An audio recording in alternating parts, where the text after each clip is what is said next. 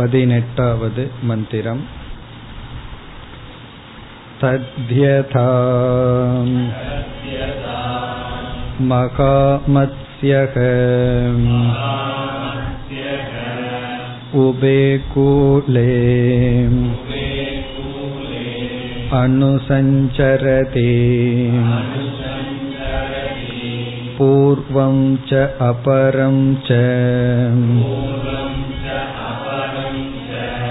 एवमेव अयं पुरुषः एतौ उभौ अन्तौ अनुसञ्चरति स्वप्नान्तं च बुद्धान्तं च இந்த மூன்றாவது பகுதியில் ஆத்மா ஸ்வயம் ஜோதிகி என்ற கருத்து குறிப்பாக சொப்பன அவஸ்தையை எடுத்துக்கொண்டு நிலைநாட்டப்பட்டது. பிறகு மூன்று அவஸ்தைகளும் எடுத்துக்கொள்ளப்பட்டு இந்த மூன்று அவஸ்தையை விசாரம் செய்து ஆத்மா ஸ்வயம்ஜோதி என்ற கருத்து மீண்டும் நிலைநாட்டப்பட்டு அந்த ஆத்மா நம்முடைய ஸ்தூல சூக்ம சரீரத்திற்கு வேறாக வெதிரிக்தமாக இருக்கின்றது என்ற கருத்து கூறப்பட்டு மூன்று அவஸ்தைகளை அனுபவிக்கின்ற இந்த உடல் மூன்று அவஸ்தையில் இருக்கின்ற தர்மங்கள் இதற்கும் வேறு என்று கூறப்பட்டது. அதுதான் இந்த பதினெட்டாவது மந்திரத்தில் இங்கு ஒரு உதாரணத்தின் மூலமாக இக்கருத்து நிலைநாட்டப்பட்டது. அதாவது இரண்டு குளங்கள் இருக்கின்றது. மீனானது ஒரு குளத்திலிருந்து இனி ஒரு குளத்திற்கு தாவுகின்றது. இதிலிருந்து என்ன தெரிகின்றது என்றால் அந்த மீனானது அந்த குளத்தினுடைய நீர்த்தேக்கத்தினுடைய ஒரு அங்கம் அல்ல. அதிலிருந்து வேறுபட்டு விலகி இருக்கின்றது. இப்ப இந்த உதாகரணத்தின் மூலம் ஏற்கனவே நிலைநாட்டப்பட்ட கருத்து கூறப்பட்டது. இதுவரை நாம் சொப்பன அவஸ்தையையே பிரதானமாக எடுத்துக்கொண்டு விசாரம் செய்தோம். இனி வருகின்ற மந்திரங்கள் சுஷுப்தி அவஸ்தையை எடுத்துக்கொண்டு அதில் பல கருத்துக்கள் நிலைநாட்டப்பட இருக்கின்றது. நாம் ஏற்கனவே பார்த்திருந்தோம் இந்த சுயம்ஜோதி பிராமணத்தில் பொதுவாக சொப்பனத்தை எதற்கு பயன்படுத்துவோம்? இங்கு எந்தெந்த விஷயத்தில் சொப்பனம் பயன்படுத்தப்பட்டது என்றெல்லாம் பார்த்தோம். அதாவது நமக்கு பூர்வ ஜென்மம் இருந்தது இனிமேல் ஜென்மம் இருக்க போகின்றது இது போன்ற கருத்துக்களும் சொப்பன அவஸ்தையை துணை கொண்டு நிலைநாட்டப்பட்டது. இனி நாம் சுஷுப்தி அவஸ்தைக்கு செல்ல இருக்கின்றோம். இனி வருகின்ற பல மந்திரங்களில் சுஷுப்தி அவஸ்தை எடுத்துக்கொள்ளப்பட்டு அதில் பல கருத்துக்கள் நிலைநாட்டப்படுகின்றது. அடுத்து பத்தொன்பதாவது மந்திரத்தில் சுஷுப்தி அவஸ்தையானது உதாகரணம் மூலம் அறிமுகப்படுத்தப்படுகின்றது. அடுத்த மந்திரம். तद्यथा अस्मिन् आकाशे श्येनो वा सुपर्णो वा विपरिपत्यश्रान्तः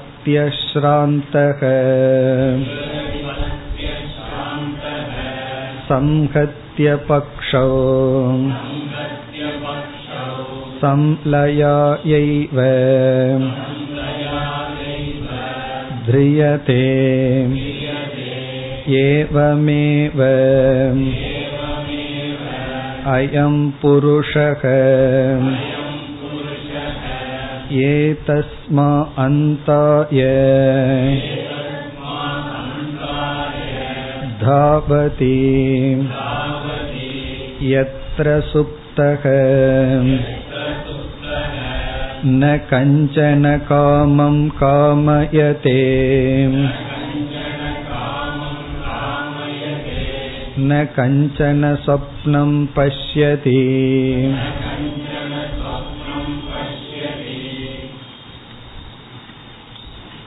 இந்த மந்திரத்திலிருந்து நாம் சுஷுப்தி விசாரத்திற்கு செல்கின்றோம். இங்கு சுஷுப்தியானது அறிமுகப்படுத்தப்படுகின்றது. ஒரு உதாகரணம் மூலம் சுஷுப்தி அறிமுகப்படுத்தப்படுகிறது. குறிப்பாக ஜாகிரத் சொப்பனம் இந்த இரண்டினுடைய துணை கொண்டு ஆத்மா ஸ்வயம் ஜோதி ஷரீரத்திலிருந்து வேறுபட்டது அனுபவிக்கக்கூடிய பொருள்களிலிருந்தும் வேறுபட்டது இது போன்ற கருத்துக்களை பார்த்தோம். இனி நாம் சுஷுப்தி அவஸ்தையின் மூலம் என்னென்ன கருத்துக்களை பார்க்க போகின்றோம் என்பதை முதலில் பார்ப்போம். பிறகு மந்திரத்திற்குள் செல்லலாம். இனிமேல் நாம் எடுத்துக்கொள்கின்ற சுஷுப்தி அவஸ்தையின் மூலம் என்னென்ன கருத்துக்களை நாம் பார்க்க போகின்றோம். முதல் கருத்து சம்சாரக உபாதி நிமித்தக. சம்சாரம் என்பது உபாதியின் நிமித்தமாக வருவது. அந்த உபாதி இல்லை என்றால் சம்சாரம் இல்லை. இந்த கருத்து நமக்கு சுஷுப்தி அவஸ்தையை விசாரம் செய்வதன் மூலம் திருஷ்டாந்தமாக எடுத்துக்கொள்வதன் மூலம் புரிய இருக்கின்றது. சம்சாரக உபாதி நிமித்தக. இதனுடைய பொருள் என்னவென்றால் நீரானது உஷ்ணமாக நமக்கு தெரியும் பொழுது நீரை நாம் உஷ்ணமாக அனுபவிக்கும் பொழுது நாம் என்ன புரிந்து கொள்கின்றோம்? தண்ணீரினுடைய சுவாவம் உஷ்ணமா? அல்லது அக்னியினுடைய சேர்க்கையினால் அது உஷ்ணமாக அப்பொழுது இருக்கின்றதா என்று பார்த்தால் அக்னியினுடைய சேர்க்கையினால் தான் நீரானது உஷ்ணமாக இருக்கின்ற ஆகவே நீரினுடைய உஷ்ணம் என்கின்ற தன்மை நாம் உஷ்ணமாக அனுபவித்தல் என்பது உபாதி நிமித்தம். உபாதி என்றால் அக்னியினுடைய உதவியினுடைய நிமித்தம்.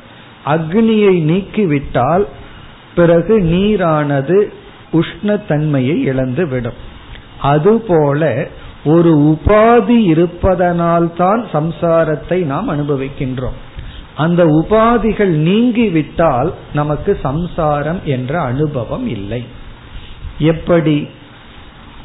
ஜாகிரத் சொப்பனம் என்கின்ற இரண்டு அவஸ்தையில் நமக்கு வந்து உபாதி இருக்கின்றது. ஸ்தூல சூக்ம சரீரம் என்கின்ற இரண்டு உபாதிகள். நம்முடைய மனம் பிறகு இந்த உடல் என்ற உபாதியின் மீது நமக்கு அபிமானம் வந்து விடுகிறது.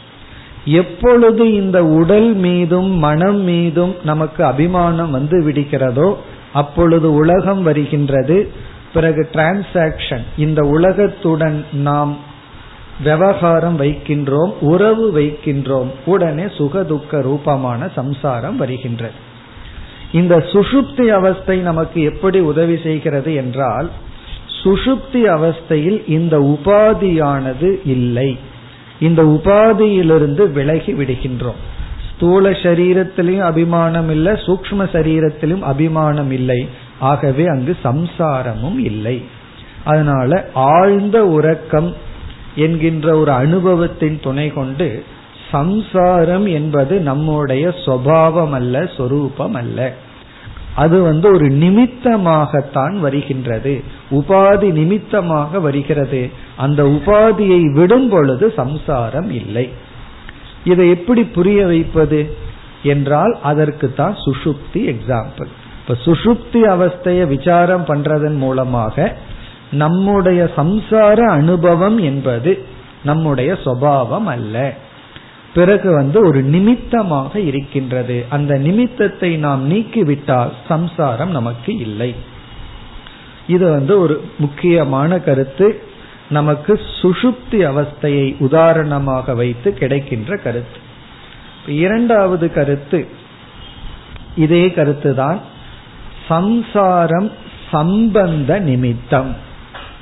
சம்சாரம் என்பது நமக்கு அந்நியதான ஒன்றில் சம்பந்தம் வைக்கும் பொழுதுதான் தோன்றுகிறது. இப்ப சம்சாரக சம்பந்த நிமித்தக. எப்படி? நாம் நான்கிற சொல்லுக்கு உண்மையான பொருள் ஆத்ம தத்துவம். ஆனால் இந்த நான் அனாத்மாவாகிய சூக்ம ஸ்தூல சரீரத்தில் அபிமானம் சம்பந்தம் வைக்கும் பொழுது அதாவது ஸ்தூல சூக்ம சரீரத்தில் அகங்கிறது சம்பந்தம் வைக்கிறது அகங்காரம் என்று சொல்கின்றோம். பிறகு அதை தொடர்ந்து இருக்கின்ற பொருள்களில் என்னுடையது என்ற சம்பந்தம் வைக்கும் பொழுது சம்சாரம் நமக்கு இருக்கின்றது. இப்ப சம்சாரம் என்பது அகங்கார மமகார நிமித்தம். என என்னுடையது என்று வரும்பொழுது அங்கு துயரம் ஆரம்பிக்கின்றது. நான் என்று ஸ்தூல சூக்ம சரீரத்திற்குள் புத்தி வரும்பொழுது துயரம் ஆரம்பம் ஆகின்றது. உண்மையில் சம்சாரம் என்பது சம்பந்தத்தினால் தான்கிறத எப்படி புரிந்து கொள்வது? மீண்டும் சுஷுப்தி அவஸ்தைக்கு சென்றால் அங்கு சம்பந்தம் இல்லை. நான் எந்த வஸ்துவுடனும் உபாதியுடனும் சம்பந்தம் வைப்பதில்லை.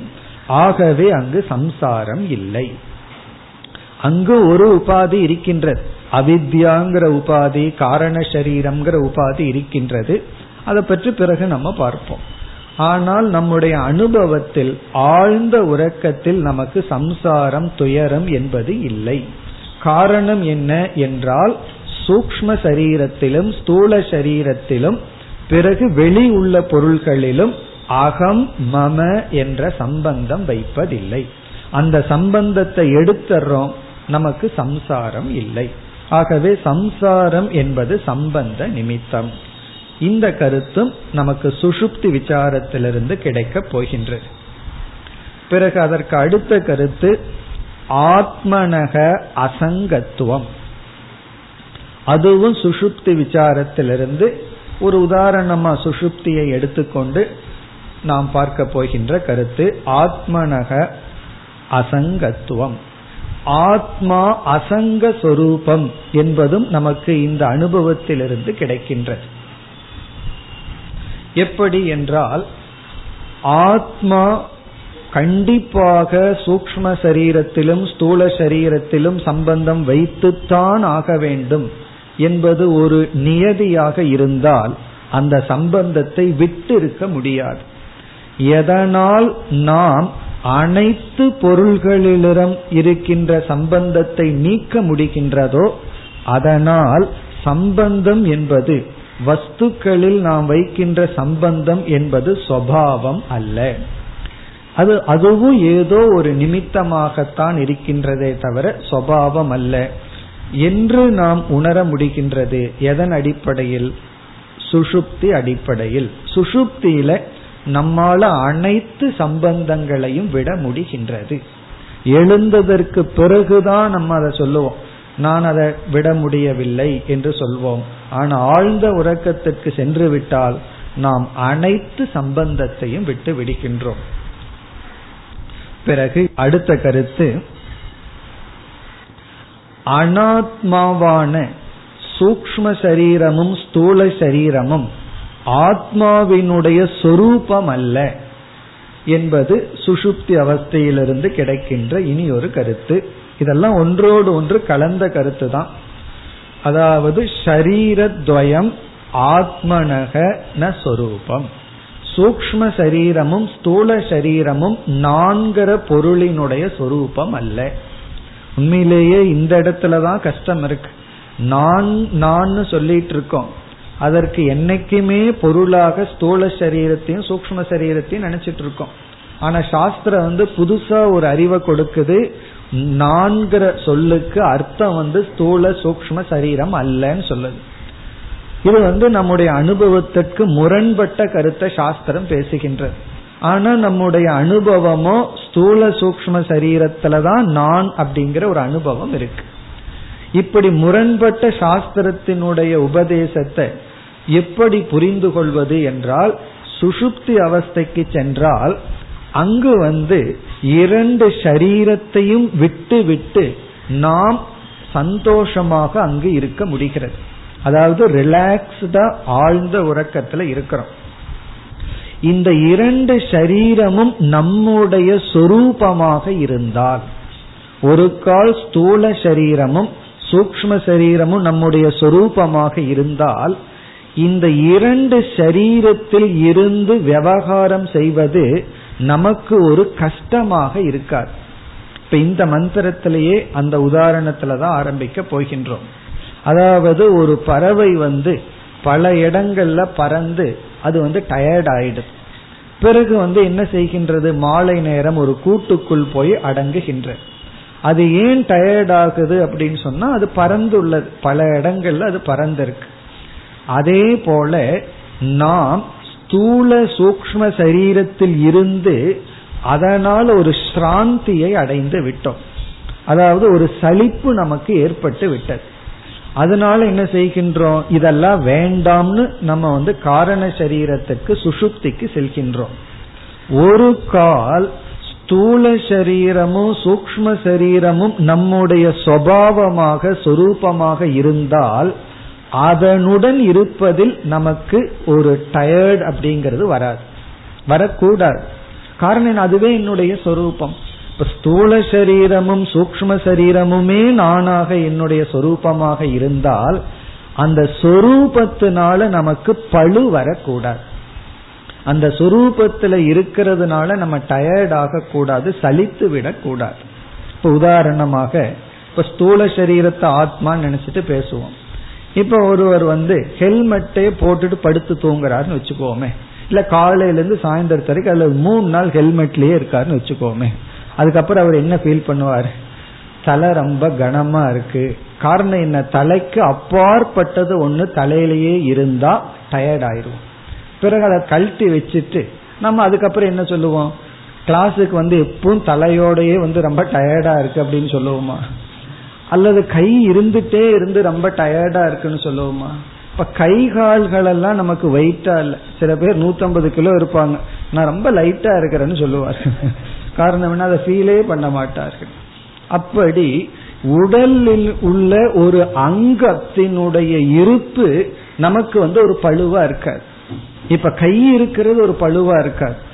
கையில ஏதாவது ஒரு பெரிய பொருளை வச்சா தான் அது கைக்கு அப்பாற்பட்டு இருக்கும் தான் கொஞ்ச நேரம் வச்சுட்டு பிறகு எனக்கு டயர்டா இருக்கு நான் மாத்தி கையில வச்சுக்கிறேன் இல்ல எடுத்து வச்சிருவேன்னு சொல்லுவோம். அப்படி நம்முடைய தலை நமக்கு வெயிட்டா இருக்காது. காரணம் அது நம்முடைய சுவாவம் ஒரு கால் தலை வெயிட்டா இருந்தது அப்படின்னு சொன்னா தலைக்கு அப்பாற்பட்டது ஏதோ ஒன்று உள்ள இருக்கு. தலை மேல இருக்குன்னு அர்த்தம். அதே போல ஆத்மாவாகிய சைத்தன்ய சொரூபமாகிய நான் ஸ்தூல சூக்ம சரீரம்ங்கிறது என்னுடைய சொரூபமா இருந்தா அதுல இருந்து விவகாரம் பண்றதுல எனக்கு டயர்ட் கூடாது அப்படி எனக்கு டயர்ட் ஆக கூடாது அதுல எனக்கு சலிப்பு வரக்கூடாதுன்னா எனக்கு சுசுப்தி அவஸ்தையே அவசியம் கிடையாது. அப்ப வந்து ஸ்தூல சூக்ம சரீரமே சுரூபமாக இருந்தால் நமக்கு உறக்கம் என்ற அனுபவமே அவசியம் இருந்திருக்காது. பகவான் அப்படி ஒரு அவஸ்தையே படைச்சிருக்க மாட்டார். காரணம் என்ன? ஸ்தூல சூக்ம சரீரம் தான் நம்முடைய சொரூபமாச்சே. அதிலிருந்து எதற்கு நம்ம ஓடுகின்றோம்? நாம் ஏன் இந்த அவஸ்தையெல்லாம் வேண்டாம்? இந்த சரீரத்திலிருந்து ஏன் தப்பித்து ஓடுகின்றோம்? ஓய்வுக்கு ஓடுகின்றோம்னா அது நம்முடைய சொரூபம் அல்லது சுவாவம் அல்ல. ஆகவே இப்ப இந்த உதாரணத்திலேயே நமக்கு இந்த கருத்து தெரிய வருகின்றது. இவ்விதம் இரண்டு ஷரீரங்கள் நம்முடைய சொரூபம் அல்ல.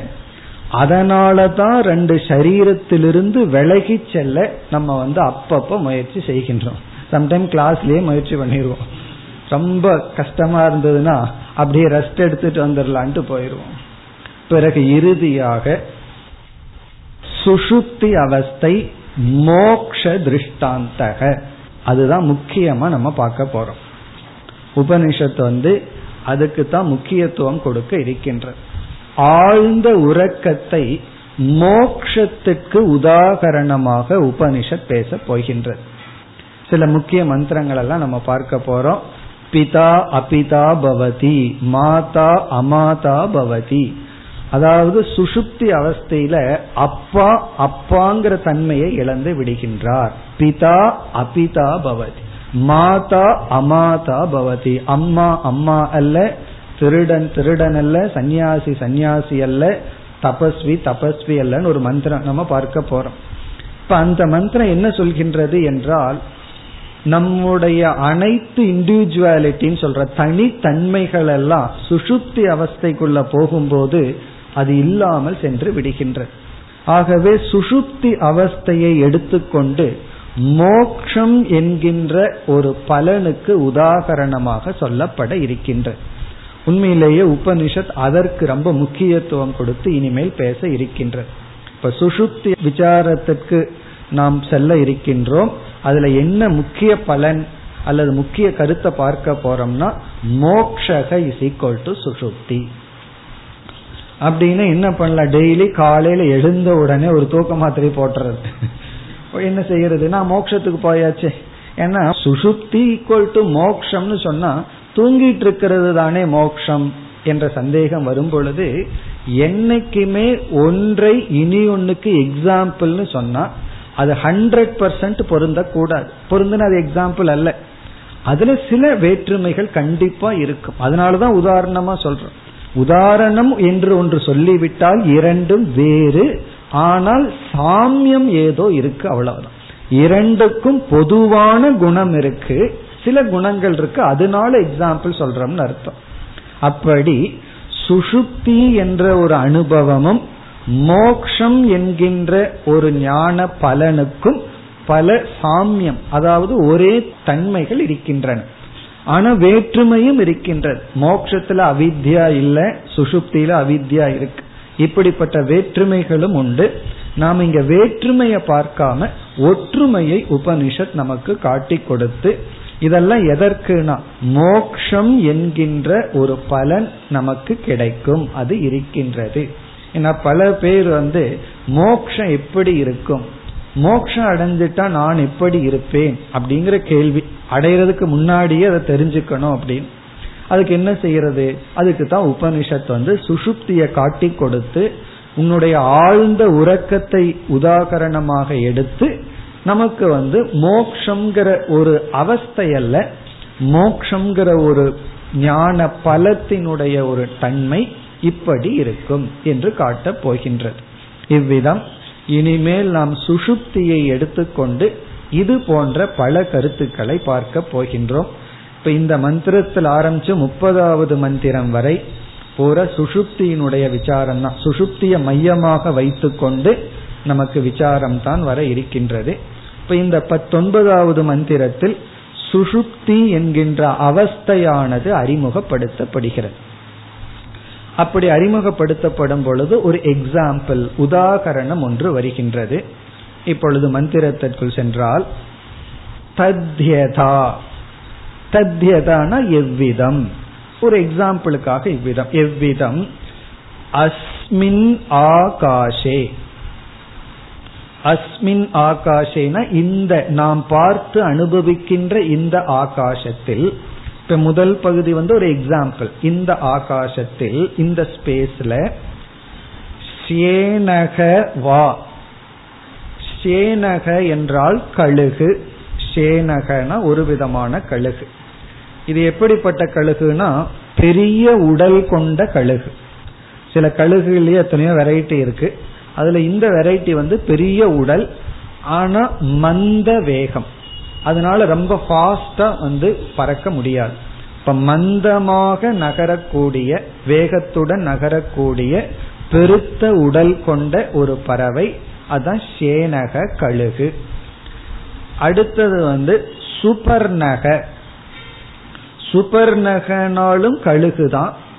ஆனா இது வந்து இதனுடைய உடல் பெருத்திருக்காது சிறிய உடல் பிறகு வேக தரக. ரொம்ப வேகமா பறக்கக்கூடியது. இந்த ரெண்டுக்கும் உள்ள வேறுபாடு. இரண்டும் கழுகுதான். சேனகனாலும் கழுகுதான் சுபர்ணகனாலும் கழுகுதான்.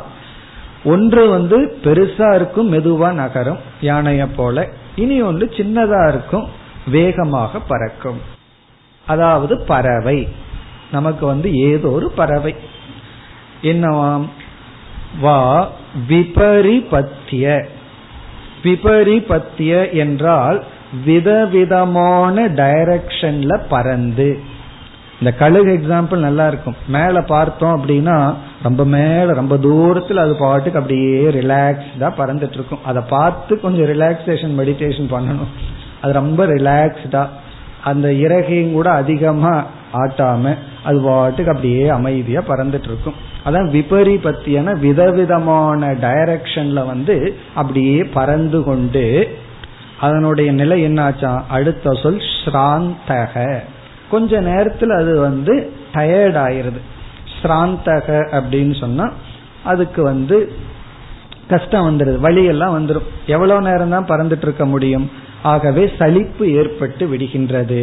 பிறகு என்ன செய்கின்றதா?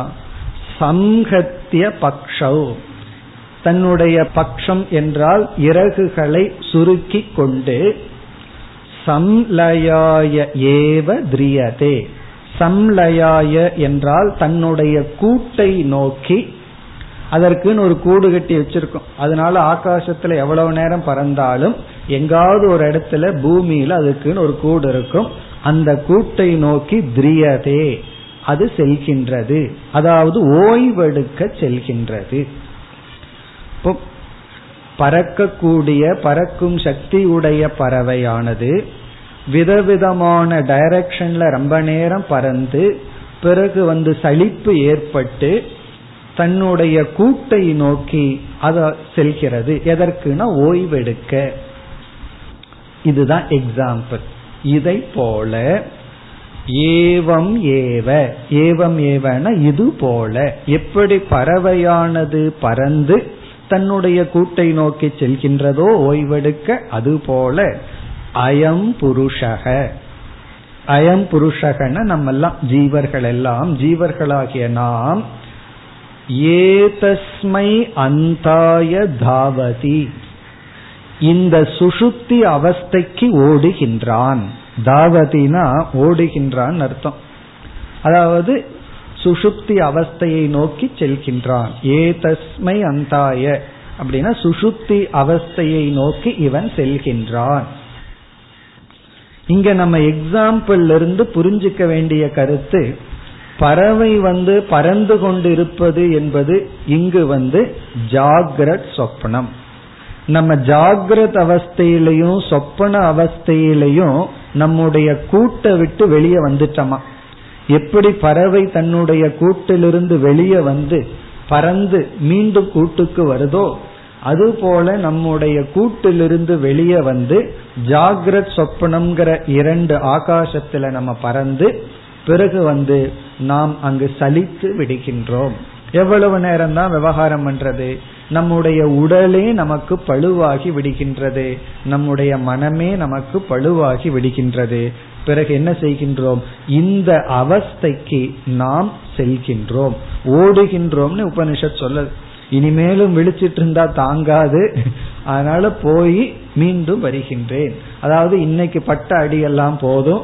இனி போய் ரெஸ்ட் எடுத்துட்டு மீண்டும் வருகின்றேன். சில பேர் டார்ச்சர் பண்ணும்போது அந்த மாதிரி பண்ணுவாங்க. அடி அடி நடிச்சிட்டு சாப்பாடு கொடுத்துட்டு ரெஸ்ட் எடு. பிறகு மறுபடியும் அடி வாங்குறதுக்கு தயாராருங்கிறது போல நம்ம ரெண்டு அவஸ்தையில படாத பாடுபட்டு பிறகு இதற்கு மேலே இருந்தா பிறகு அப்படியே போயிடுவான் அதனால என்ன கொஞ்சம் தூங்கி எந்திரிச்சு மீண்டும் ஃப்ரெஷ்ஷா வா. எதற்குனா சம்சாரத்தை அனுபவிக்க. அப்படி இங்கு வந்து இவன் ஓய்வெடுக்க செல்கின்றான். இனி இந்த சுஷுப்தி அவஸ்தை என்பது எப்படிப்பட்டது? உபனிஷத் கூறுகின்றது எத்தர சுப்தக? எந்த அவஸ்தையில் இந்த ஜீவனானது சுப்தக ஆழ்ந்த உறக்கத்துக்கு சென்று விடுகின்றானோ சரி அந்த அவஸ்தை எப்படி இருக்கும்? ந கஞ்சன காமம் காமயதே. அவன் ஒரு விதமான பொருளையும் ஆசைப்படுவதில்லை. காமம்னா ஆசை. கஞ்சன எந்த ஒரு ந காமயத்தை ஆசைப்படுவதில்லை. இவனுடைய சுசுப்தி அவஸ்தை என்பது எந்த பொருளுக்கும் ஆசைப்படாத ஒரு அவஸ்தை. ந கஞ்சன சொப்பனம் பஷ்யதி. எந்த விதமான கனவையும் காணாத அவஸ்தை. இவனுக்கு எந்த பொருள் மீதும் ஆசை இல்லை. எந்த கனவையும் இவன் காண்பதில்லை.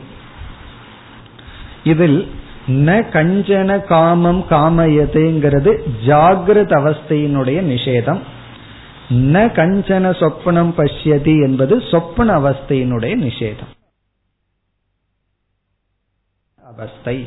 இவன் விழிச்சிட்டும் இல்லை கனவு கண்டு கொண்டும் இல்லை ஆழ்ந்து உறங்கிக் கொண்டிருக்கின்றான்.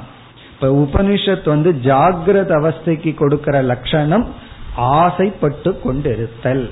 ஏன்னா இங்க ஜாகிரத அவஸ்தை இல்லைங்கிறது உபனிஷத் எப்படி சொல்கின்றது கஞ்சன காமம் காமயத்து எந்த ஆசையும் இவன் படுவதில்லை. இந்த ஆசைப்படுறதுங்கிறது ஜாகிரத அவஸ்தையில பதார்த்தங்களை பார்க்கிறோம் ஆசை வருகின்றது. அதெல்லாம் ந கஞ்சன சொப்னம் பசியதி இவன் எந்த சொப்பனத்தையும் காண்பதில்லை. இவ்விதம் சுஷுப்தி அவஸ்தை என்பது ஜாகிரத் சொப்பனம் இந்த இரண்டும் இல்லாத ஒரு அவஸ்தை. ஓய்வெடுக்கின்ற ஒரு அவஸ்தை. இவன் வந்து இரண்டு அவஸ்தையிலிருந்து சோர்ந்து விட்டு பிறகு சுஷுப்தி அவஸ்தைக்கு செல்கின்றான். இந்த மந்திரமானது சுஷுப்தி அவஸ்தையினுடைய ஒரு அறிமுகம். சுஷுப்தி அவஸ்தைனா என்ன என்று அறிமுகப்படுத்தி உள்ளது இனி வருகின்ற மந்திரங்களில் நம்ம சுஷுப்தி அவஸ்தையை ஆதாரமாக வைத்துக்கொண்டு விசாரத்தை மேற்கொள்ள இருக்கின்றோம் அடுத்து இருபதாவது மந்திரம் தாவா அஸ்யை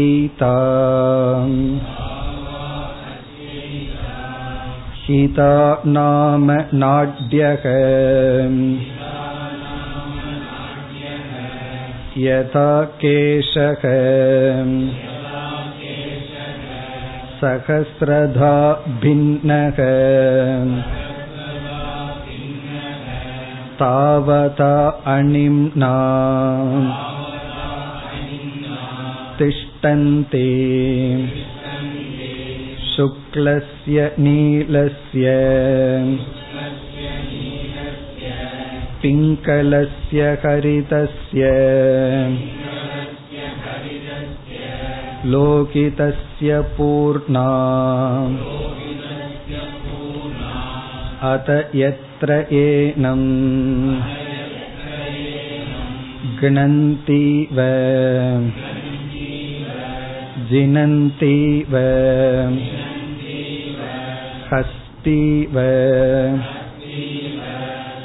विच्चाययति गर्दम् इव पतति यतेव जाग्रद्भयम् पश्यति तदत्र अविद्यया मन्यते अत यत्र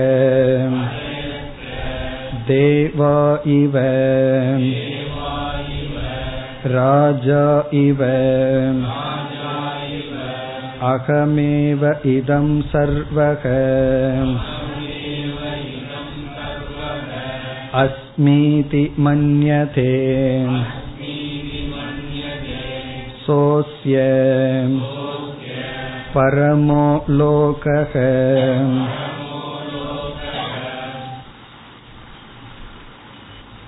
சுஷுப்தி அவஸ்தையை நாம் உதாகரணமாக எடுத்துக்கொண்டு மோக்ஷம் எப்படி இருக்கும் பிறகு ஆத்மாவினுடைய அசங்கத்துவம் போன்ற கருத்துக்களை பார்க்க ஆரம்பித்துள்ளோம். இப்பொழுது உபனிஷத் இங்கு தெளிவுபடுத்துகின்றது. சுஷுப்தி அவஸ்தைக்கும் மோக்ஷத்துக்கும் உள்ள வேற்றுமை இங்கு தெளிவுபடுத்தப்படுகின்றது. இல்லை என்றால் சுஷுப்தி அவஸ்தைதான் மோட்சம் என்றே நினைத்து கொள்வோம்.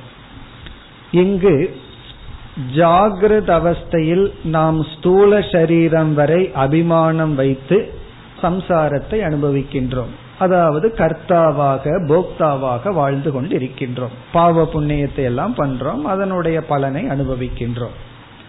பிறகு சூக்ம சரீரத்தில் அபிமானத்தை வைத்து சொப்பன பிரபஞ்சத்தை பார்த்து அங்கும் சம்சாரியாக இருந்து வருகின்றோம். நாம் என்ன கூறினோம்? சுஷுப்தி அவஸ்தைக்கு செல்லும் பொழுது இந்த இரண்டு சரீரத்தினுடைய சம்பந்தத்தை தியாகம் செய்கின்றோம். அதாவது ஸ்தூல சரீரத்தை தியாகம் செய்ய முடிகிறது சூக்ம சரீரத்தையும் நம்மால் விட முடிகின்றது. அது எப்படி என்றால் ஆழ்ந்த உறக்கத்தில் செல்லும் பொழுது இந்த இரண்டு சரீரமும் நம்மிடத்தில் இல்லை. ஆகவே இந்த இரண்டு சரீரத்தை நம்மால் விட முடிகிறது என்பதாலேயே இந்த இரண்டு சரீரம் நம்முடைய சொரூபம் அல்ல என்று நம்ம பார்த்தோம். காரணம் என்ன விட முடிகிறது. இப்ப வந்து நம்மளுடைய ஆடையை விட முடிகிறது அணிகலனை விட முடிகிறது. காரணம் அது சரீரத்தினுடைய பார்ட் அல்ல. நம்ம தலையை தனியா கழட்டி வைக்க முடியாது கையை தனியா வெளியெடுக்க முடியாது. காரணம் என்ன? அது நம்முடைய அங்கம். அதன் அடிப்படையில் ஸ்தூல சூக்ம சரீரத்தை நம்மால விட்டுட்டு சுசுப்திக்குள்ள போக முடிகின்றது. பிறகு வந்து மீண்டும் என்ன செய்கின்றோம்? சுசுப்தியிலிருந்து மீண்டும் ஸ்தூல சூக்ம சரீரத்திற்கு நாம் வருகின்றோம். இப்பொழுது இரண்டு சரீரத்தை விட முடிகிறதுனால இரண்டு சரீரத்திலிருந்து நான் வந்து வேறுபட்டவன் என்று நமக்கு விளங்குகிறது. ஆனா சுசுப்திக்குள்ள போய் பார்க்கும் பொழுது அங்கு என்ன இருக்கின்றது என்றால் அஜானம் அல்லது அவித்யா. அந்த சுஷுப்தியில அவித்யா என்ற ஒன்று நமக்கு இருக்கு. அது எப்படி தெரியுது? அங்க அஜானம் இருக்கு என்றால் அது நம்முடைய அனுபவம். எப்படி எப்படிப்பட்ட அனுபவம்? நான் ஆழ்ந்த உறக்கத்தில் எதையும் அறியவில்லை. நான் எதையும் ஆசைப்படவில்லைங்கிறது பிளஸ் பாயிண்டா இருந்தாலும் எதையும் அறியவில்லைங்கிறது ஒன்னு இருக்கே. அறிஞ்சு ஆசைப்படாம இருந்தா அது மோட்சம் ஆனா சுசுப்தியில என்ன? நான் அறியவும் இல்லை ஆசைப்படவும் இல்லை. அப்படின்னு நான் அறிய ஆரம்பிச்சுட்டா ஆசைப்பட ஆரம்பிச்சிருவேன் அர்த்தம். தெரியாத வரைக்கும் தான் ஆசை வரல. ஆகவே அதனாலதான் குழந்தைகிட்ட இதை காட்டாத அப்படின்னு சொல்லுவாங்க. அதை காட்டிட்டீங்கன்னா அது வேணும்னு அழகுன்னு சொல்லுவோம். இதுல இருந்து என்ன தெரிகிறது? அறியாமையுடன் ஆசைப்படாம ஒருத்தன் இருந்தான்னா ஞானின்னு சொல்லிடக்கூடாது. காரணம் என்ன? அவனுக்கு தெரிய ஆரம்பிச்சதுன்னா ஆசை வந்துடும் அப்ப அறிஞ்சும் ஆசை வரல அப்படின்னா தான் அங்க ஏதோ உள்ள வேற எக்ஸ்ட்ரா உள்ள இருக்கு. அறிஞ்சதுல இருக்கிற சில வித்தியாத்துவ தன்மையை புரிஞ்சிருக்கான்னு அர்த்தம். ஆகவே இந்த சுசுப்தியில என்ன இருக்கின்றது? அவித்யா அல்லது அஜானம்னு ஒன்று இருக்கின்றது. இப்பொழுது நமக்கு கேள்வி இந்த ஆத்மாவுக்கும் அவித்யாவுக்கும் உள்ள சம்பந்தம் சபாவமா இல்லையா? நமக்கு முதல்ல வந்த சந்தேகம் சூக்ம சரீரத்துக்கும் ஸ்தூல சரீரத்துக்கும் நான்கிற ஆத்மாவுக்குள்ள சம்பந்தம் சபாவம் அல்ல அது ஒரு உபாதியை போல ஒரு நிமித்தம். இந்த நான் அதை ஐடென்டிஃபை பண்றேன் டிஸ்ஐடென்டிஃபை பண்றேன். பிறகு வந்து சுசுப்திக்குள்ள போனா சுசுப்தியில அறியாமை அஜானம் அவித்யான்னு ஒன்னு இருக்கு. இந்த அவித்யாவுக்கும் எனக்கும் என்ன சம்பந்தம்? அல்லது இருக்கிற சம்பந்தம் சுவாவமா? அப்படி சுவாவமாக இருந்தால் இந்த அவித்யாவிலிருந்து நான் வெளியே வர முடியாது. அப்படி சுவாவமா இல்லையாங்கிற கேள்வி. அதற்கான பதில் இந்த மந்திரத்தில் இருக்கின்றது. இப்ப அந்த பதில் வந்து என்ன என்றால் ஜீவனுக்கு அதாவது ஆத்மாவுக்கு அவித்யா சம்பந்தம் வந்து சபாவம் அல்ல. இதுல ஒரு சிக்கல் இருக்கு. பல சமயங்கள்ல அவித்யாவை நம்ம அனாதின்னு வேற சொல்லியிருக்கோம். ஆத்மாவும் அனாதி அவித்யாவும் அனாதி. ஆகவே ரெண்டு அனாதியா இருந்தா சும்மாவா இருக்கும்? ரெண்டு என்னைக்கு சேர்ந்துதான் இருக்கும். இப்போ அறியாமை வந்து இன்னைக்கு தான் தோன்றியதுன்னு சொல்ல முடியாது. ஆத்மாவும் இன்னைக்கு தோன்றியதுன்னு சொல்ல முடியாது. ஆகவே ஆத்மாவுக்கு அவித்யா சம்பந்தம் வந்து சுவாவம் என்ற சில பிலாசபர்ஸ் இருக்காங்க. சில தத்துவவாதிகளே இருக்கிறார்கள். அந்த தத்துவவாதிகள் என்ன சொல்கிறார்கள்? அதனாலதான் ஜீவன் வந்து ஈஸ்வரனோட ஐக்கியமாக முடியாது. ஜீவனிடம் இந்த அவித்யா சம்பந்தம் சுவாவம் அவன் என்ன செய்யலாம்? அதையெல்லாம் கொஞ்சம் குறைச்சிட்டு பகவான் இடத்துல வந்து ஒடுங்கி இருக்கலாம் என்றுதான் பல துவைதவாதிகள் பேசுகின்றார்கள்.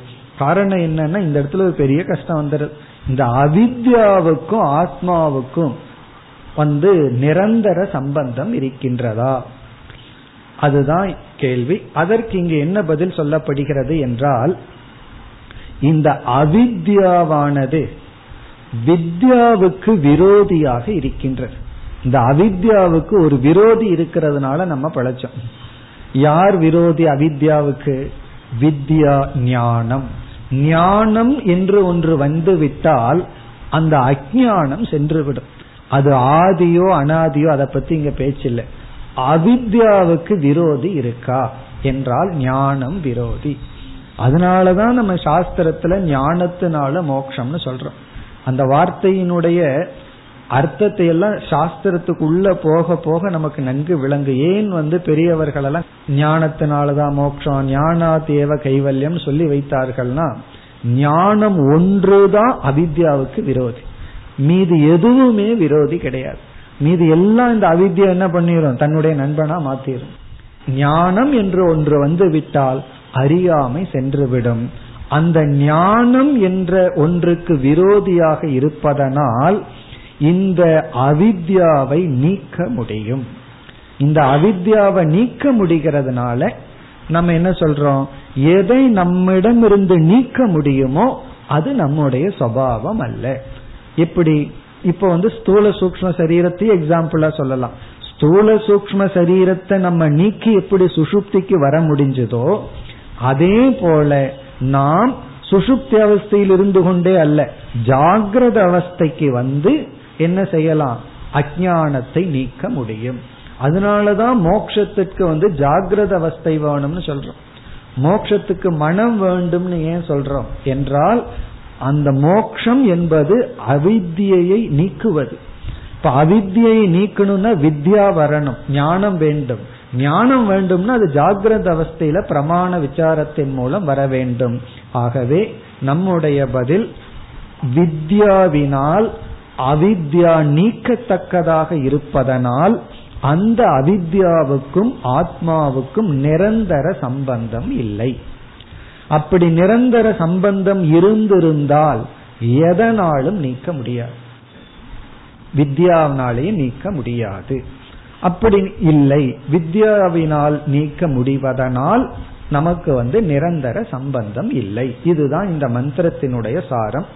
பிறகு வந்து இந்த மந்திரத்தினுடைய இறுதி பகுதியில ஞானம் ஆத்ம ஞானம் பேசப்பட்டு அந்த ஆத்ம ஞானத்தை அடையும் பொழுது அவித்யாவானது நீங்கி விடுகின்றது என்று சொல்லப்படுகிறது.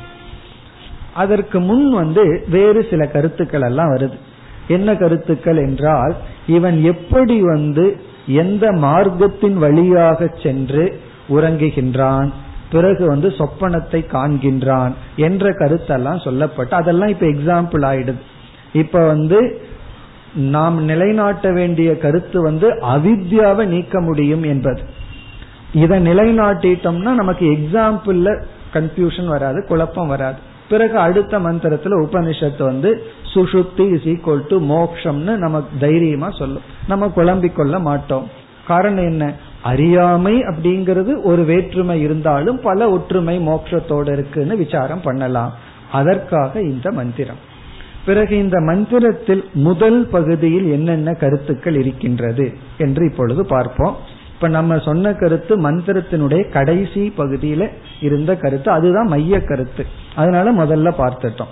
இப்ப ஃபர்ஸ்ட் போர்ஷன்ல என்ன சொல்லப்பட்டுள்ளது என்றால் ஒவ்வொரு ஜீவர்களிடம் ஹிதா என்று அழைக்கப்படுகின்ற ஒரு விதமான நாடி இருக்கின்றது. நமக்குள்ள ஒரு விதமான நாடி இருக்கு. அந்த நாடிக்கு பேரு ஹிதா. ஹிதா நாம நாடி.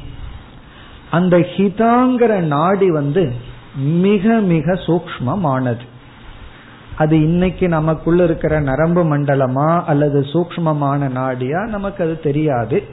ஹிதா என்று அழைக்கப்படுகின்ற ஒரு நாடி நமக்குள் இருக்கின்ற. பிறகு வந்து அதற்கு ஏன் ஹிதா அப்படிங்கிற பேர் வந்தது என்றால் அந்த நாடி வழியாகத்தான் ஒரு ஜீவன் சுஷுப்தி அவஸ்தைக்கு செல்கின்றான். சுஷுப்தி அவஸ்தைக்கு செல்கின்ற மார்க்கம் வந்து ஹிதா என்கின்ற நாடியின் மூலம். இந்த சுஷுப்தி அவஸ்தை எப்படி இருக்கும்னா அது ஹிதமாக இருக்கும்.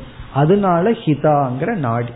ஏன்னா சுஷுப்தி அவஸ்தைக்கு போயிட்டு வந்தாவே நம்ம ஹிதமா சந்தோஷமா உள்ள போயிட்டு வந்திருக்கோம். அது வந்து நமக்கு ஹிதத்தை கொடுப்பது நன்மையை கொடுப்பது. ஆகவே ஹிதா என்ற பெயர். அந்த நாடி வழியாக போனால் ஒரு ஜீவனுக்கு ஹிதம் ஏற்படுகிறது. ஏன் ஹிதம் ஏற்படுகிறது? இவன் ஏற்கனவே டயர்ட் ஆயிருக்கான். ஜாகிரத்திலையும் சொப்பனத்திலையும் இருந்திருந்து இவன் சலிப்பு ஏற்பட்டு விட்டது. அங்க போய்தான் ஸ்ட்ரென்த்தை ரீகெயின் பண்ணிட்டு வரணும். ஆகவே ஹிதா நாம. இப்ப அந்த நாடி வந்து மிக சூக்மமா இருக்கு.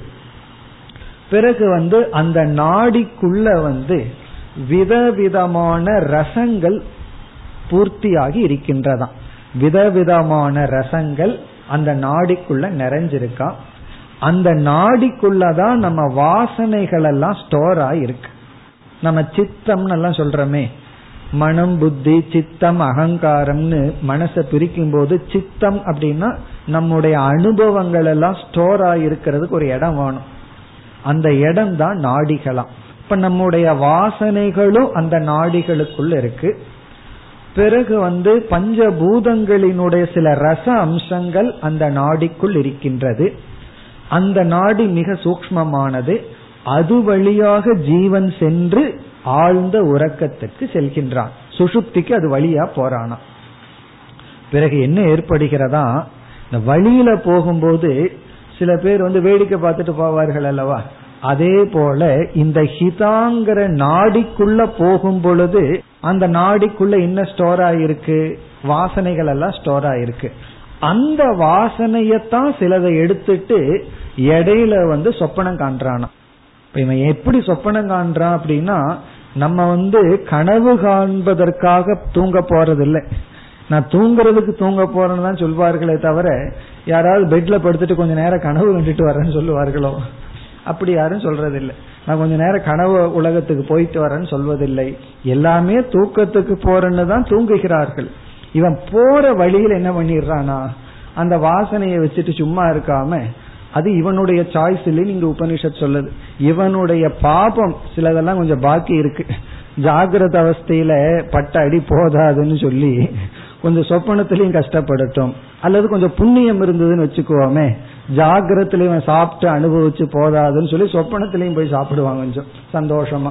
அப்படி சில பாப புண்ணியம் ஆக்டிவேட் ஆகி என்ன பண்ணுதான் ஹிதாங்கிற நாடிக்குள்ள இவன் சுசுப்திக்கு போறதுக்கு முன்னாடி இவன் என்ன பண்ணிடுறானா சொப்பனத்தையும் பார்த்துட்டு அப்படியே போயிடுறானா. ஆண்டவேன்னு சொல்றமே. அப்படி சொப்பனத்தையும் பார்த்துட்டு அவன் வந்து உறக்கத்திற்கு சென்று விடுகின்றான். பிறகு இங்க உபனிஷத்து அழகான ஒரு வார்த்தையை சேர்த்திட்டே போகுது. இவன் பார்க்கிற சொப்பனம் இவனுடைய அனுபவங்கள் எல்லாமே வெறும் தோற்றம்தான். இது எதுவுமே உண்மை கிடையாது. காரணம் என்னன்னா இந்த எல்லா அனுபவத்துக்குள்ளேயும் அவித்யானது விளையாடி கொண்டு இருக்கின்றது எல்லாம் இந்த அவித்யினாலதான் இருக்கு. ஏன்னா இவன் ஒடுங்குற இடமும் அவித்யா. இவன் வெளிப்படும் பொழுது அவித்யாவுடன் தான் வெளிப்பட்டுள்ளான். இந்த அவித்யோட அறியாமையோட தான் இதெல்லாம் பண்ணிட்டு இருக்கான் இப்படி கூறி பிறகு உபனிஷத் என்ன சொல்கின்றது? இவன் எப்பொழுது ஞானத்தினால் இந்த அவித்யை நீக்குகின்றானோ இவன் ஞானத்தினால அவித்யாவை எப்ப நீக்கிறானோ அப்பொழுது வந்து அவனுக்கு வந்து கிடைக்கிறது தான் மோக்ஷம் என்று சொல்கின்றது. பிறகு இங்க உபனிஷத்து வந்து இவனுக்கு ஞானம் அடைஞ்சிட்டா அந்த ஞானம் எப்படிப்பட்டதாக இருக்கும் என்றே இங்கு உபனிஷத் கூறுகிறது. இவனுடைய ஞானம் எப்படி இருக்கும்? சும்மா அவித்யை வித்யானால நீக்கிறதுன்னு சொல்றதை விட இவனுடைய வித்யா எப்படிப்பட்டது? அதுதான் இங்கு வர்ணிக்கப்படுகிறது. அது என்னன்னா இவனுக்கு எப்பொழுது அகமேவ இதம் சர்வம்? எல்லாமே நான் அப்படிங்கிற அறிவு வருகின்றதோ? எதையெல்லாம் பார்க்கிறேனோ அதுவும் நான் தான் பார்ப்பவனும் நான் தான் பார்க்கப்படும் கருவியும் நான் தான் சொல்லி எப்ப இந்த சர்வாத்ம பாவம் வருகின்றதோ எதையும் தனக்கு அந்நியனாக எப்பொழுது இவன் பார்க்கவில்லையோ அந்த ஞானம் எப்பொழுது வருகிறதோ அப்பொழுது அவித்யாவும் நீங்குகின்றது. அதுதான் ஒருவன் அடையக்கூடிய மேலான நிலை அல்லது மோக்ஷம் என்று இங்கு வந்து இந்த மந்திரத்துல வந்து சொப்பனத்தை பற்றி பேசியிருந்தாலும் ஹிதாங்கிற நாடிய பத்தி பேசினாலும் மைய கருத்து என்னவென்றால் அவித்யா என்பதும் வித்யாவினால் இப்படிப்பட்ட ஞானத்தினால் நீக்கத்தக்கது. ஆகவே ஆத்மாவுக்கு அவித்யா சம்பந்தமும் நிரந்தரம் அல்ல எதை போல? ஸ்தூல சரீரத்தை போல. ஸ்தூல உடல்ல நமக்கு சம்பந்தம் நிரந்தரம் அல்ல ஏன்னா சொப்பனத்துல போகும்போது ஸ்தூல சரீரம் இல்லை. சுஷுப்தியில போகும்போது சூக்ம சரீர சம்பந்தமும் அற்று போகி விடுகிறது. அதே போல வித்யா அவஸ்தையில் அவித்யுடனும் இவனுக்கு சம்பந்தம் இல்லை. இதுதான் சாரம். இனி நாம் மந்திரத்திற்குள் சென்றால் தாகாவை அஸ்ய. அஸ்ய என்றால் ஜீவசிய இந்த ஜீவனுக்கு தாகா தாகா ஏதாகா இந்த தாகா ஏதாகான்னு சொல்வது இந்த ஹிதாங்கிற நாடி ஒன்று இரண்டு அல்ல ரொம்ப பெரியது பலவிதமான நாடிகள். ஹிதா நாம நாட்யக. நாம என்றால் அழைக்கப்படுகின்ற. ஹிதா என்று அழைக்கப்படுகின்ற நாடிகள் பல இவனுக்கு இருக்கின்றது. இவனுக்குன்னா ஒரு ஜீவனுக்கு இருக்கு. அது விதவிதமான நாடி. உண்மையிலேயே இந்த நாடி வந்து நம்முடைய சரீரத்திற்குள் சூக்மமா இருக்கா? ஏன்னா இது சூக்ம சரீரத்தினுடைய ஒரு அங்கமா அல்லது ஸ்தூல சரீரத்திற்குள்ளேயே ஒரு நரம்பு மண்டலமாங்கிறதெல்லாம் விஞ்ஞான பூர்வமா நமக்கு தெரியாது. ஆனா சாஸ்திரத்துல நாடிங்கிற வார்த்தை பயன்படுத்தப்பட்டுள்ளது. ஆயுர்வேதத்துல நாடி சுத்தி நாடி பாக்கிறங்கிற நாடி வேறு. இங்கு சொல்லப்படுகின்ற நாடி வேறு. ஆனா இந்த நாடியை பற்றி நமக்கு அதிகமாக தெரியாது. ஆனா சாஸ்திரத்துல இப்படி ஒரு நாடி இருப்பதாக கூறுகின்றது. சரி இந்த நாடி வந்து ரொம்ப சூக்மம்னு சொல்ல விரும்புகின்றது உபனிஷத். அதற்கு வந்து கொடுக்கிற உதாகரணம் யதா நம்முடைய ஒரு தலைமுடியை எடுத்துக்கொண்டு சகசிரதா பின்னக. அதை ஆயிரமா வெட்டினால் அதுக்காக ரொம்ப நீளமா ஒரு முடி எடுத்துட்டு வெட்டுறதுன்னு அர்த்தம் அல்ல அப்படி அல்ல. இப்படி வெட்டுறது. ஒரு சின்ன முடியை எடுத்துட்டு அதை வந்து அப்படி ஆயிரமாக வெட்டினால் தாவதா அனிம்னா திஷ்டதி. அந்த ஆயிரத்தில் ஒரு பங்கு எவ்வளவு சூக்மமா இருக்குமோ அவ்வளவு சூக்மமாக இந்த நாடி இருக்கின்றது. பிறகு இந்த நாடிக்குள் சில விதமான ரசங்கள் பூர்த்தியாகி இருக்கின்றது. விதவிதமான ரசங்களால் இந்த நாடியானது நிரப்பப்பட்டுள்ளது. இந்த நாடி வழியாகத்தான் நம்ம சுசுப்தி அவஸ்தைக்கு போறோம். இந்த நாடிக்குள்ளதான் வாசனைகள் எல்லாம் ஸ்டோர் ஆயிருக்கு. பிறகு இந்த நாடிக்குள்ள என்னென்ன விதமான ரசங்கள் என்றால் சுக்லஸ்ய வெண்மை நிறமான அதாவது இந்தந்த வர்ணத்தை உடைய ரசங்கள் இந்த நாடியில் இருக்கின்றது. சுக்லஸ்ய. இதெல்லாம் விதவிதமான கலர். சுக்லம்னா வெண்மை. நீலஸ்ய. நீலம்னா ப்ளூ கலர் நீலசிய பிங்கலசிய பிரவுன் கலர் பிங்களம்னா பிரவுன் பிங்கலசிய ஹரிதசிய அதாவது ஹரிதம் என்றால் பச்சை நிறம். லோகிதசியனா ரெட் கலர் சிவப்பு நிறம். பூர்ணா. பூர்ணானா இந்த நாடிக்குள்ள இப்படிப்பட்ட ரசங்கள் எல்லாம் பூர்ணமாக இருக்கின்றது. இப்ப இதுல வந்து சில விளக்க ஆசிரியர் ஒவ்வொரு விளக்கம் கொடுக்கின்றார்கள். அதாவது வந்து ஒவ்வொரு கலரும் ஒவ்வொரு பூதத்தை குறிக்கும். அந்த பூதத்தில் இருக்கின்ற நீர் தத்துவம் நெருப்பு தத்துவம் இப்படியெல்லாம் சொல்கின்றார்கள். அதெல்லாம் நமக்கு வந்து இங்க முக்கியம் அல்ல நமக்கு இங்க என்ன முக்கியம்? அடுத்த பகுதி. அதயத்ர ஏனம். இப்ப இந்த நாடி வழியாக ஒருவன் செல்லும் பொழுது அவன் என்ன செய்கின்றான்? அவித்யாவினுடைய வசத்தினாலும் பிறகு கர்ம வசத்தினாலும் வாசனைகளை பயன்படுத்தி சொப்பனத்தை காண்கின்றான். இப்ப வந்து என்ன பண்ணிட்டு இருக்கான் தூங்க போறதுக்கு முன்னாடி சொப்பனத்தை காண்கின்றான். அந்த சொப்பனமானது இரண்டு விதமாக இங்கு சொல்லப்படுகின்றது. பாப கர்மத்தினால் துக்கமான சொப்பனம் புண்ணிய கர்மத்தினால் சுகமான சொப்பனம். அந்த இரண்டும் இப்பொழுது வர்ணிக்கப்படுகின்றது. ஏனம் கணந்தி இவ. இவன் கனவுல வந்து இவனை யாரோ கொல்ல வர்ற மாதிரி ஒரு அனுபவமா. கிணந்தின யாரோ இவனை கொல்ல வருகின்றார்கள். ஜினந்தி இவ. யாரோ இவனை அடிமைப்படுத்துவது போல் இவன் கனவு காண்கின்றான். இவன் அடிமைப்படுத்துறது போல கனவு. ஹஸ்தி இவ விச்சாயதி யானை வந்து இவனை துரத்துறது போல் இருக்கான் ஹஸ்தினா யானை. விச்சாயதி அப்படின்னா துரத்துவது. இங்க இவன் ஒரு சொல் இருக்கு எல்லாத்திலையும். போல. அப்படியெல்லாம் ஒரு தோற்றம் இருக்கு. ஆனா அனுபவம் உண்மை. இவன் அனுபவிக்கிற சுகதுக்கம் உண்மை. ஆனா அதுக்கு அனுபவத்திற்கான காரணம் இருக்கு யானை போன்றதெல்லாம். அதெல்லாம் வெறும் தோற்றம். கர்த்தமிவ பததி. அங்க போய் ஒரு குழியில விழுகிறானா. இவனுடைய கனவு தானே. குழி வெட்டாம வச்சிருக்கலாம். ஆனா வைக்கிறது இல்லை அங்க போய் ஏதோ ஒரு குழியில விழுகின்றானா. இதெல்லாம் எப்பொழுதுனா? பாப கர்ம வசத்தினால். அடுத்தது எதேவ ஜாகிரத் பயம் பஷ்யதி ததேவ அத்ர. இங்க ரொம்ப முக்கியமான அடுத்த சொல் அவித்யா மன்யதே.